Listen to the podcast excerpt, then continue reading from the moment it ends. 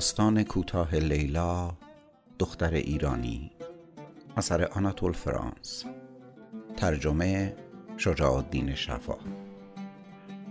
گوینده فرید حامد.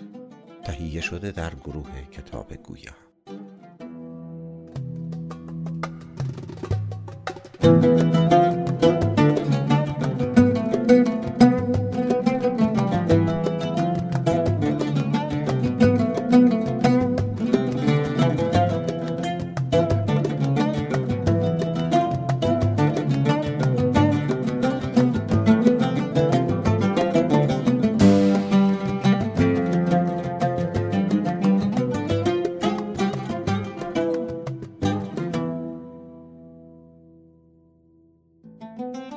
شب گذشته را تا بامدادان در گوشه اتاق خود در قطار راه آهن گذرانده بودم شبی سرد و تیره بود و در طول راه ساعتهای دراز منظره ای به جز توده برف که همه جا را در زیر خود پوشانیده و به رنگ سپید درآورده بود دیده نمی‌شد.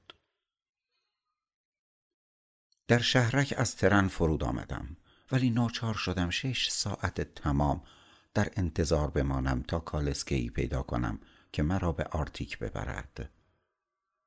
زیرا تصمیم من این بود که به هر قیمت شده است خود را به این دیر دور افتاده و کهنسال برسانم.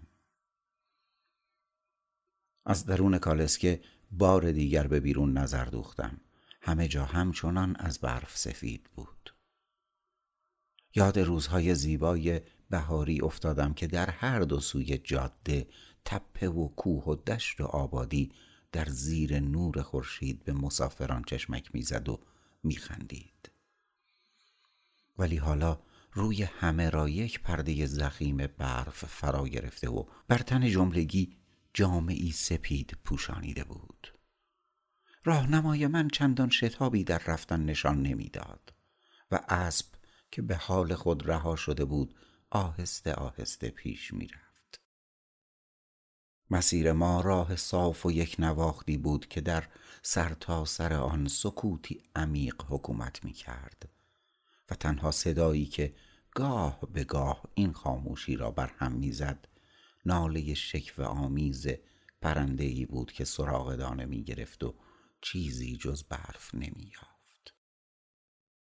مثل این بود که روی همه چیز نقاب تیره غم گسترده بودند ولی آنچه از همه افسرده تر و تیره تر بود. قلب من بود. پیش خود زمزمه کردم.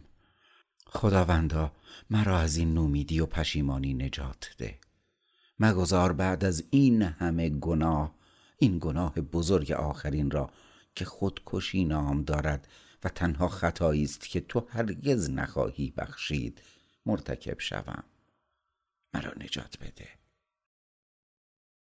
و ناگهان احساس کردم که نور امیدی در فضای تاریک دلم درخشید و آن را به رنگ برف های سپیدی که در دو سوی جاده تا دامنه افق گسترده بود درآورد.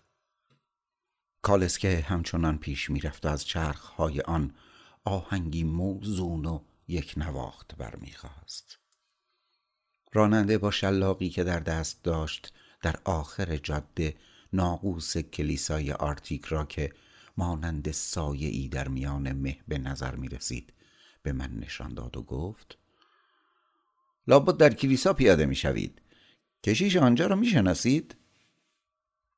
بلی او را از زمان کودکی خوب می شناسم وقتی که شاگرد کوچکی بودم وی آموزگار من بود. می‌گویند خیلی فاضل است. آری هم فاضل است و هم پرهیزکار چنان که یقینا نظیرش کمتر می‌توان یافت. بیشتر مردم همین عقیده را دارند. البته بعضی هم حرفهای دیگری درباره او می‌زنند. مثلا مثلا می‌گویند کشیش از جادوگری بی اطلاع نیست. حتی گاه مردم ده را جادو می کند شک نیست که این حرف بیمعنی است. زیرا چون این تهمتی را فقط دیوانه ای می‌تواند بزند. ولی آقا اگر آدم نخواهد جادوگری یاد بگیرد چه احتیاجی به کتاب خواندن دارد؟ کالس که در برابر کلیسا ایستاد و من این راننده احمق را به حال خود گذاشتم و پشت سر خدمتکار کلیسا به راه افتادم تا مرا نزد کشیش ببرد. در اتاق کشیش میز غذا آماده بود و ورود من هیچ تکلف خاصی برای او ایجاب نکرد. قیافه سنیور سافرا که اکنون رئیس دیر آرتیک بود در ظرف این سه سالی که او را ندیده بودم خیلی تغییر کرده بود. قد بلندش اندکی خمیده و بر لاغری فوقالعاده او باز افزوده شده بود. فقط برق نافذ و گیرنده دو دیدگانش بود که از نیروی حیاتی شدید وی حکایت می کرد. با دیدن او اشک ریزان در آغوشش افتادم و گفتم پدرجان پدرجان من از راه دور به دیدار شما آمدم تا به گناه بزرگ خود اعتراف کنم شما که همیشه با تبهر و اطلاع خیش مرا به وحشت میافکندید و در عین حال با قلب پاک و مهربانتان روح مرا امیدوار می کردید اکنون به کمکم بیایید. زیرا در کنار پرتگاهی خطرناک هستم. در لب پرتگاه گناهم پدرجان شما که تنها محور امید منید با نیروی خدایی خود راه مرا روشن کنید. از این تاریکی نجاتم دهید. مرا بوسید و با تبسم پر مهری که پیش از این نیز همیشه شیفتم می کرد به من نگریست و فریاد زد. سلام پسر جان خیلی خوش آمدی. نامه ای که در آن خبر عظیمت خودت را به قصد دیدار من نوشته بودی دیروز رسید و به قدری مؤثر بود که راستی مرا منقلب کرد.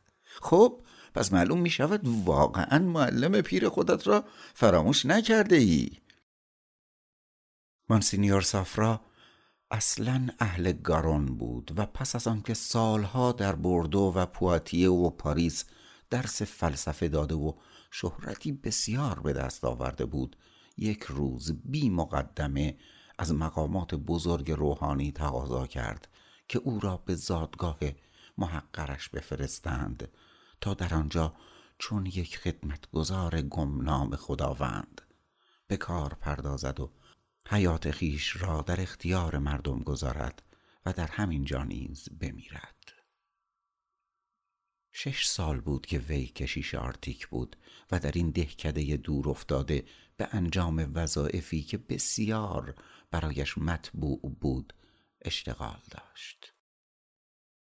در حالی که درجه علم و اطلاع او به وصف نمی گنجید.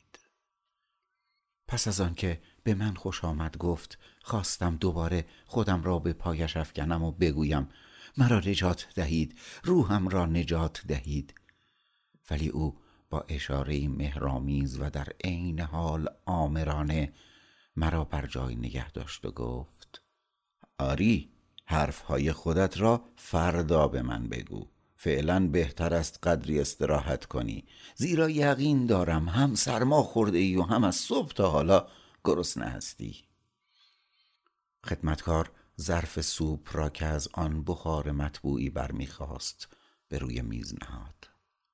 وی پیرزنی لاغرندام بود که موهای خود را در زیر دستمالی سیاه پوشانیده بود و چهره چین خوردهش نشان می‌داد که وقتی که زیبایی جوانی به زشتی سال خوردگی بپیوندد چه ترکیب غمانگیزی پدید می آید. من همچنان نگران و ناراحت بودم ولی اندک اندک آرامش روحانی محیط و گرمی شعله های آتش و بخار دلپذیر غذا و مخصوصا نشعه شراب کهنسالی که کشیش زنده دل پیاپی گیلاس ها را از آن پر می کرد در من اثر بخشید و نشاطی فراوان در دلم افکند. چندان که تدریجا فراموش کردم که به دینجا آمدم تا بار فشار وجدان را از دوش بگذارم و صحرای خشک دل افسردم را با آب توبه سیراب سازم. کشیش دوران تحصیل مرا که قسمتی از آن در محضر وی گذشته بود به یادم آورد و گفت آری یادت هست که تو بهترین شاگرد من بودی و از همان اول با تند هوشی و ناراحتی فکری خود سعی می کردی از من مافوق آنچه که می گفتم اطلاعی به دست آوری و گاه نیز مچ مرا بگیری؟ من از همان اولین روح حساس و مضطرب تو را شناختم و به دین جهت بیش از همه به تو دلبستگی یافتم اصولا به عقیده من این روح شهامت و بلند پروازی لازمه مردان خداست. امروز ما در دنیای مذهب بره زیاد داریم در صورتی که بیشتر به شیر محتاجیم. حقیقت مثل آفتاب است که فقط دیدگان عقاب می‌تواند مستقیما بدان بنگرد و خیره نشود. آه پدر شما خودتان همین نظر تیزبین عقاب را که هرگز خیره نمی شود در همه مورد داشتید. خوب یادم هست که افکار و عقاید شما گاه حتی همکارانتان را که هرگز نسبت به شما جز نظر تحسین و احترام نداشتند به حراس میافکند.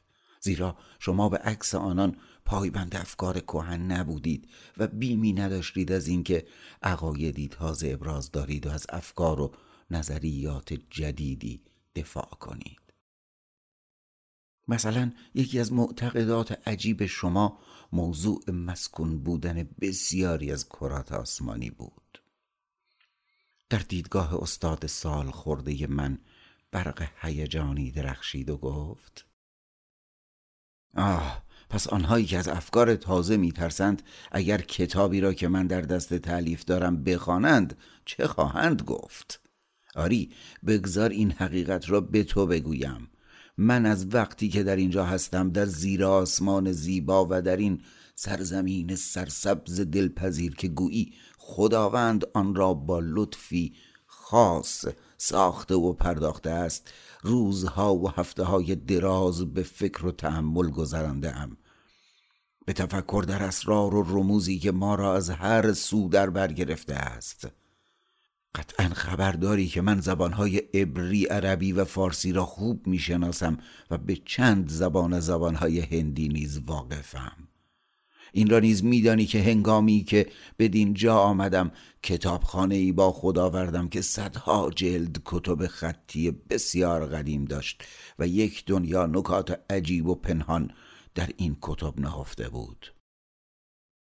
من از روی این کتاب ها و با آشنایی به زبانهای شرقی توانستم بر اسرار نهان شرق مرموز وقوف یابم و در زبانها و سنن و معتقدات باستانی مردم این سرزمین ها و ماجراهای هزاران سال پیش آنان مطالعات بسیار کنم.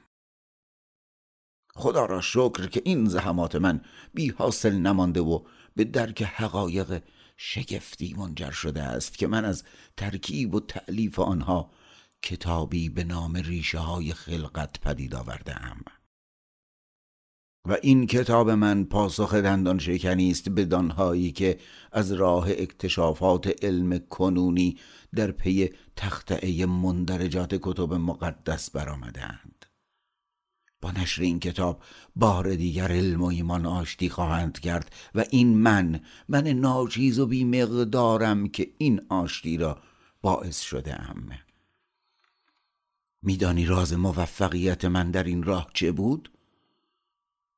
با خود گفتم بدیهی است که در انجیل چیزی که خلاف حقیقت باشد گفته نشده و موضوع خلقت آدم و ایجاد بشر نیز از همین قبیل است ولی آن نکته ای که دیگران متوجه آن نشده اند و همین باعث شده است که بین مندرجات کتاب مقدس و حقایق علم جدید تناقضی پندارند. این است که در کتاب مقدس تمام حقایق گفته نشده. یعنی انجیل مطلقا شامل حقایق است ولی شامل تمام حقایق نیست. و بسیار چیزها هست که در کتاب مقدس ذکری از آنها نرفته زیرا احتیاجی به ذکر آن نبوده است. موضوع وجود حیات پیش از خلقت آدم از این قبیل است. من با کمک اصول زمین شناسی و باستان شناسی و مطالعه در آثار قدیم شرقی و ساختمان های هیت ها و سومری ها و تحقیق در سنن باستانی کلدانی ها و بابلی ها و افسانه های دوران کهن. این حقیقت را ثابت کرده هم که پیش از آدم نیز موجوداتی در جهان بودند که در کتاب مقدس از آنها ذکری نرفته. زیرا تذکر آن از لحاظ منظور کلی کتاب مقدس که رستگاری روح فرزندان آدم باشد ضرورتی نداشته است. کشیش یک لحظه سکوت کرد و آنگاه با صدایی شمرده و آرام گفت. من مارسیال سافرا کشیش ناچیز معلم علوم الهی خدمتگزار بی مقدار کلیسا با ایمان و اطمینان مطلق این حقیقت را که بر اثر مطالعات و تحقیقات ممتد خود بدان پی برده ام. و البته فقط پاپ پدر مقدس همه عیسویان می‌تواند با علم خدایی خیش آن را باطل شمارد. اعلام می‌دارم که حضرت آدم که از مشتی خاک به فرمان خداوند و به صورت خداوند به وجود آمد نه یک زن بلکه دو زن داشته است که حوا دومین آنها بود. از این گفته عجیب کشیش ناگهان از جایی جستم و یک لحظه پنداشتم که با من شوخی می کند. لیکن قیافه او چنان روحانی و جدی بود که این تعجب من جای خود را به علاق مندی وافر سپرد و آرزو کردم که وی در این باب به تفصیل با من گفتگو کند. اما او پس از این حرف دستهای خود را بر روی میز نهاد و گفت بهتر است بیش از این در این باره صحبتی نکنیم. شاید یک روز خودت این کتاب را بخوانی و در آن صورت با همه این اصول به تفصیل آشنایی خواهی یافت. فعلا این کتاب را طبق وظیفه مذهبی خود برای عالی جناب اسقف فرستاده و از ایشان تقاضا کردم که آن را در صورت لزوم به نظر پدر مقدس در واتیکان برسانند. در این ساعت نسخه خطی آن نزد اسقف است و من هر لحظه منتظر پاسخ آن هستم که به احتمال قوی مساعد خواهد بود. حالا پسر جان قدری از این سخنان جدی دست برداریم و از این شراب ناب که شیره تاک های معطر این بهشت زمینی است بنوشیم. از این لحظه به بعد گفتگو صورت خودمانی به خود گرفت و هر یک درباره خاطرات مشترک به سخن پرداختیم. کشیش که دوباره نشاط و ذوق خود را باز یافته بود گفت بلی پسر جان خوب یادم هست که تو بهترین شاگرد من بودی زیرا شاگردی با ذوق و هوشمند و حساس بودی. ولی آن چیزی که بیش از همه در تو میپسندیدم روی مضطرب و ناراحت تو بود که پیوسته سراغ چیزهای تازه می‌رفت. یک شاگرد دیگر من بود که بدون نیز علاقه فراوان داشتم ولی در مورد او درست عکس این بود. یعنی من او را به خاطر روح آرام و آسوده و ایمان استوارش دوست داشتم. لابد هنوز او را می‌شناسی. اسمش پول اروی بود. از همان آغاز سخن کشیش با وحشت و نگرانی تمام منتظر شنیدن این نام بودم.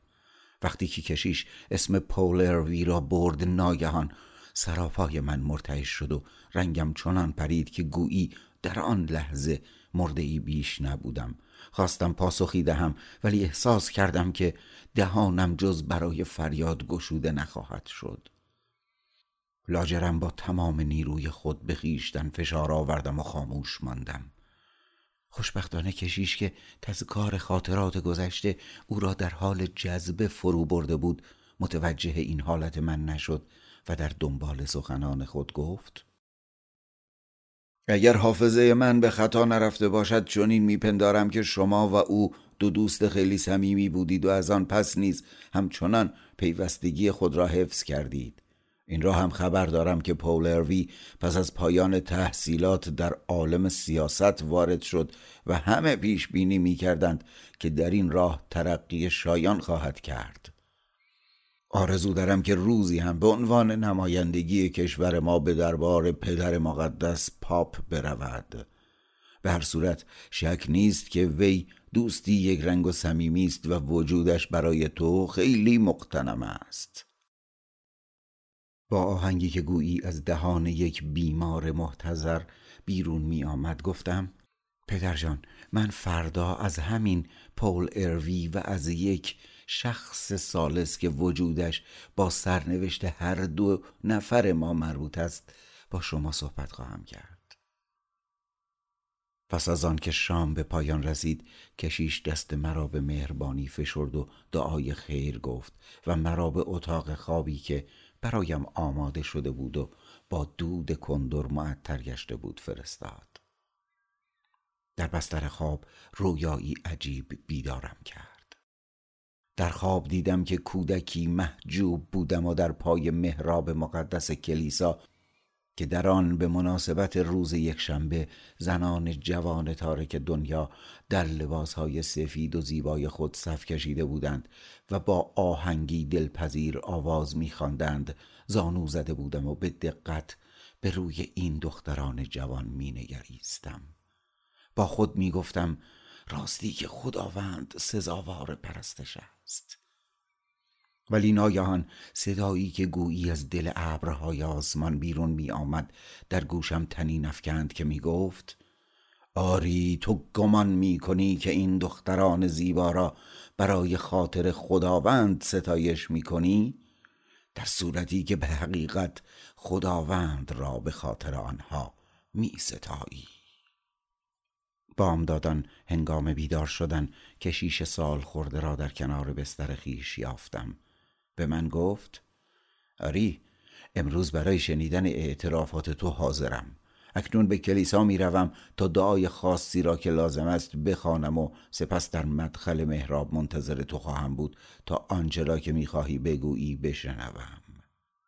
کلیسای آرتیک یکی از بناهای قدیمی است که از قرن دوازدهم به یادگار مانده است. این کلیسا به رسم کهن همچنان ساده و بی پیرایه است و این سادگی اثر روحانی عجیبی در روح می بخشد که در کلیساهای مجلل و آراسته نظیر آن را نمی‌توان یافت. در محراب ناشتا را با نان و شیر شکستیم و سپس به اتاق کشیش که همیشه اعتراف گناهکاران در آن صورت می‌گیرد تا کس سالسی شاهد آن نباشد. رفتیم. کشیش مرا روی یک صندلی در زیر صلیب مقدس جای داد و خود رو به روی من نشست و با اشاره به من فهماند که برای شنیدن حاضر است. در بیرون همچنان برف میبارید و پیوسته پرده سپیدی را که بر روی همه چیز گسترده شده بود زخیم تر می کرد.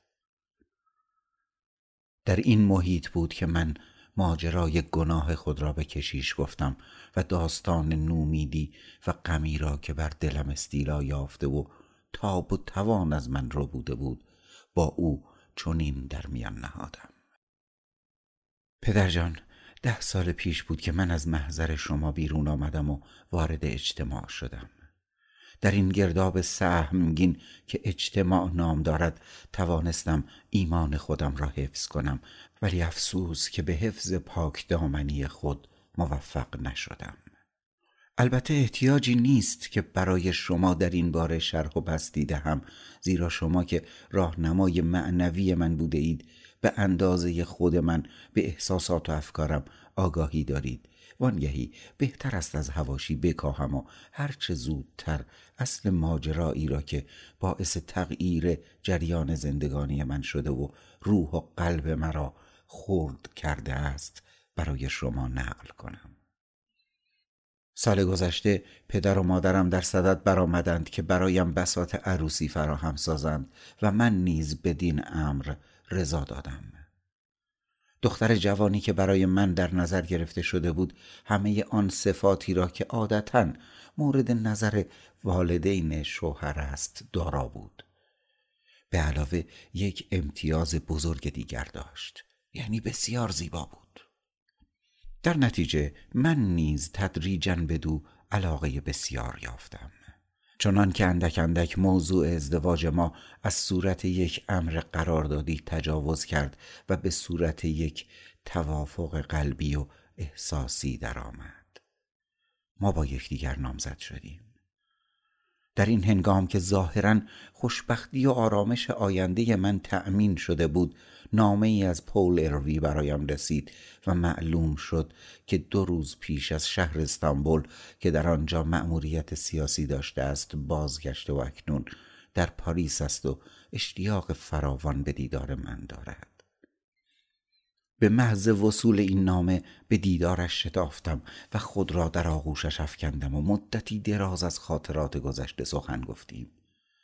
در ضمن گفتگو خبر عروسی خودم را به او دادم. صمیمانه خرسند شد و گفت رفیق یک دنیا از سعادتت شادمان هستم. بدو گفتم که او را به عنوان شاهد عقد ازدواج خیش در نظر گرفتم و وی با کمال میل این دعوت را پذیرفت. تاریخ این عقد پانزدهم ماه مه تعیین شده بود و او می بایست در اوایل ژوئن به مأموریت تازه خود برود بنابراین حضورش در مراسم زناشویی من هیچ اشکالی نداشت به خورسندی گفتم در این صورت همه جریان مطابق میل ماست ولی حالا بگو ببینم خودت چه کار می‌کنی؟ از سوال من بر لبانش لبخندی مرموز که هم از شادمانی و هم از اندوهی عجیب حکایت می کرد. نقش بست و پاسخ داد. من؟ آه کاش من هم مثل تو آسوده و راضی بودم. ولی حالا راستی دیوانه ام دیوانه یک زن. بدتر از همه این که نمی‌توانم بفهمم که آیا خیلی بدبخت هستم یا خیلی خوشبخت. فقط می‌دانم که مسلما در حال عادی نیستم. واقعا اسم آن خوشبختی را که به قیمت خیانت خریداری شده باشد چه می‌توان گذاشت؟ ولی من این زن را در نتیجه خیانت نسبت به یک دوست بسیار صمیمی و جوان مرد خودم به چنگ آوردم. حقیقت این است که او را در شهر استانبول رو بودم و با خودم به اینجا آوردم. اسمش؟ کشیش سخنان مرا قطع کرد و گفت پسر جان از داستان خودان قسمت را که مربوط به گناه دیگران است حذف کن و خودت نیز اسم کسی را مبر. قول دادم که اطاعت کنم و سپس به داستان خود ادامه دادم. هنوز پل سخن خود را کاملا به پایان نرسانیده بود که در باز شد و زنی به درون اتاق آمد. جامعه بلندی به رنگ آبی آسمانی پوشیده و از بیقیدی او خوب پیدا بود که اکنون در خانه خیش است. فورا دریافتم که این همان زنی است که دوست من از او سخن می گفت اگر بخواهم برای شما شرح دهم که او چه شکل داشت و نخستین اثری که دیدارش در من کرد چه بود قطعا موفق نخواهم شد. فقط در یک کلمه می توانم تمام احساسات خودم را بدین صورت خلاصه کنم که او یک موجود غیرعادی بود. خوب می‌دانم که این تعریف چقدر ناقص و نارساست ولی هرچه فکر می کنم هیچ کلمه دیگری نمییابم که جای آن بگذارم آری این زن در همان نگاه نخستین به نظر من موجودی عجیب و غیرعادی آمد. غیرعادی مثل یک پری داستان هزار و یک شب مثل یک جادوگر زیبا مثل خواب و خیال. در سراپای او همه چیز اثری خارق العاده داشت که بیننده را مثل جادو شدگان از عالم هوش و حواس به در می برد چشمان زیبای سیاهش که در آن گاه به گاه برقی مرموز و فتن انگیز و عجیب می درخشید لبهای سرخ و جذابش که دو گوشه آن به وضعی خاص فرو رفته و صورتی معما آمیز بدو بخشیده بود. پوست گندمگون بدنش که از هرچه فکر کنید لطیفتر بود و چنان نرم و لغزنده بود که گویی از آب روان پدید آمده بود. اندامی چندان موزون و متناسب که پنداشتی مجسمه زهره خداوند عشق و زیبایی را با تقلید ناقصی از سراپای او ساختند. مخصوصا طرز راه رفتنش که از همه عجیب تر بود. زیرا مثل این بود که اصلا بر روی زمین پا نمی‌گذارد و با بالهای نامرئی در هوا پرواز می کند بالاخره باید بگویم که در سرابهای او حتی یک نقطه یک جا که کامل و مرموز و جذاب نباشد وجود نداشت. و من در نخستین نظری که به وی افکندم و جاذبه عجیب و مقاومت ناپذیرش را احساس کردم سراپا مسهور نگاه گرم و پرنوازش او شدم. و فورا این حس شگفت در من پدید آمد که این زن با تمام زنان اختلاف دارد. نمی‌دانستم او بالاتر از آنهاست یا پایین تر از آنها ولی مسلم بود که مثل آنها نیست. از آن لحظه به بعد یک حس یک حس واحد و شدید در دل من پدید آمد که جای تمام احساسات را گرفت و بر روح و قلب و فکرم استیلا یافت. احساس کردم که از این پس هر چیز که مربوط به دین زن نباشد برای من بیمعنی و خسته کننده و فاقد روح و زندگی است. هنگامی که او وارد شد پول اندکی ابرو در هم کشید. ولی فورا متوجه من شد و با لبخندی که پیدا بود ظاهری است گفت لیلا این آقا را که بهترین دوست منند به شما معرفی می کنم لیلا به سادگی جواب داد من موسیا را می شناسم این حرف می بایست به نظر من عجیب آید. زیرا یقین بود که پیش از این ما هرگز هم دیگر را در جایی ندیده ایم. ولی آهنگی که این سخن با آن گفته شد آنقدر عجیب بود که اصل گفته در پیش آن اهمیتی نداشت. اگر یک قطع بلور یا یک موج آب می توانست حرف بزند مسلما همینطور حرف می‌زد. هیچ هیجان هیچ فکر هیچ روحی در این جمله محسوس نمی‌شد. هیچ اثری از غم یا شادی رضایت یا ملال علاقه یا بی در آن معلوم نبود.